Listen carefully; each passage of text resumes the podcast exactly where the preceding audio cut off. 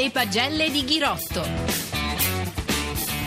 E allora aspettiamo trepidamente i voti di Massimo Ghirotto. A te Massimo.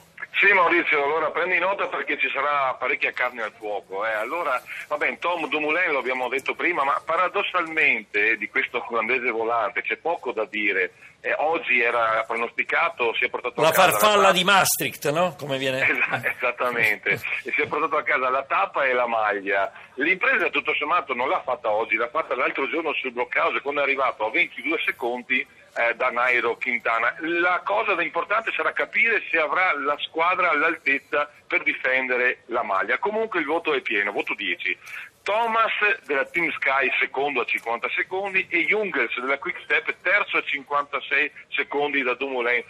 Eh, Maurizio, attenzione perché secondo me Thomas non è ancora uscito dai pronostici di classifica generale e se saprà recuperare le botte partite l'altro giorno nella caduta della famosa tappa della moto posizionata in malo modo, secondo me il podio è ancora alla sua portata e Bob Jungels invece ha nuovamente dimostrato che a cronometro va veramente come un treno. Un paio di chilogrammi in meno e 20-30 watt in più, secondo me il lussemburghese farà molta paura. Voto 8. Beh, Vincenzo Nibali direi è stato veramente bravo oggi, partito con prudenza e vi do dei tempi. Al primo eh, rilevamento eh, è passato con il ventiduesimo tempo, al secondo con il nono tempo, al terzo ed ultimo con il, se- con il sesto tempo e sesto all'arrivo.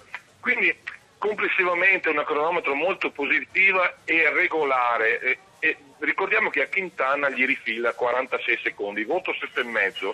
Andiamo ai bocciati. Beh, non si può non bocciare Nairo Quintana perché eh, probabilmente secondo me il giorno di riposo ieri non gli ha giovato.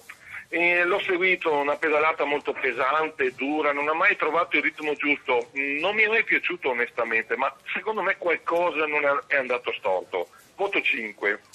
Thibaut Pinot, il francese. Eh, lui che tra l'altro è anche il campione nazionale a cronometro, ma oggi il tic-tac eh, non gli ha portato fortuna, un diciannovesimo posto da dimenticare, voto 5.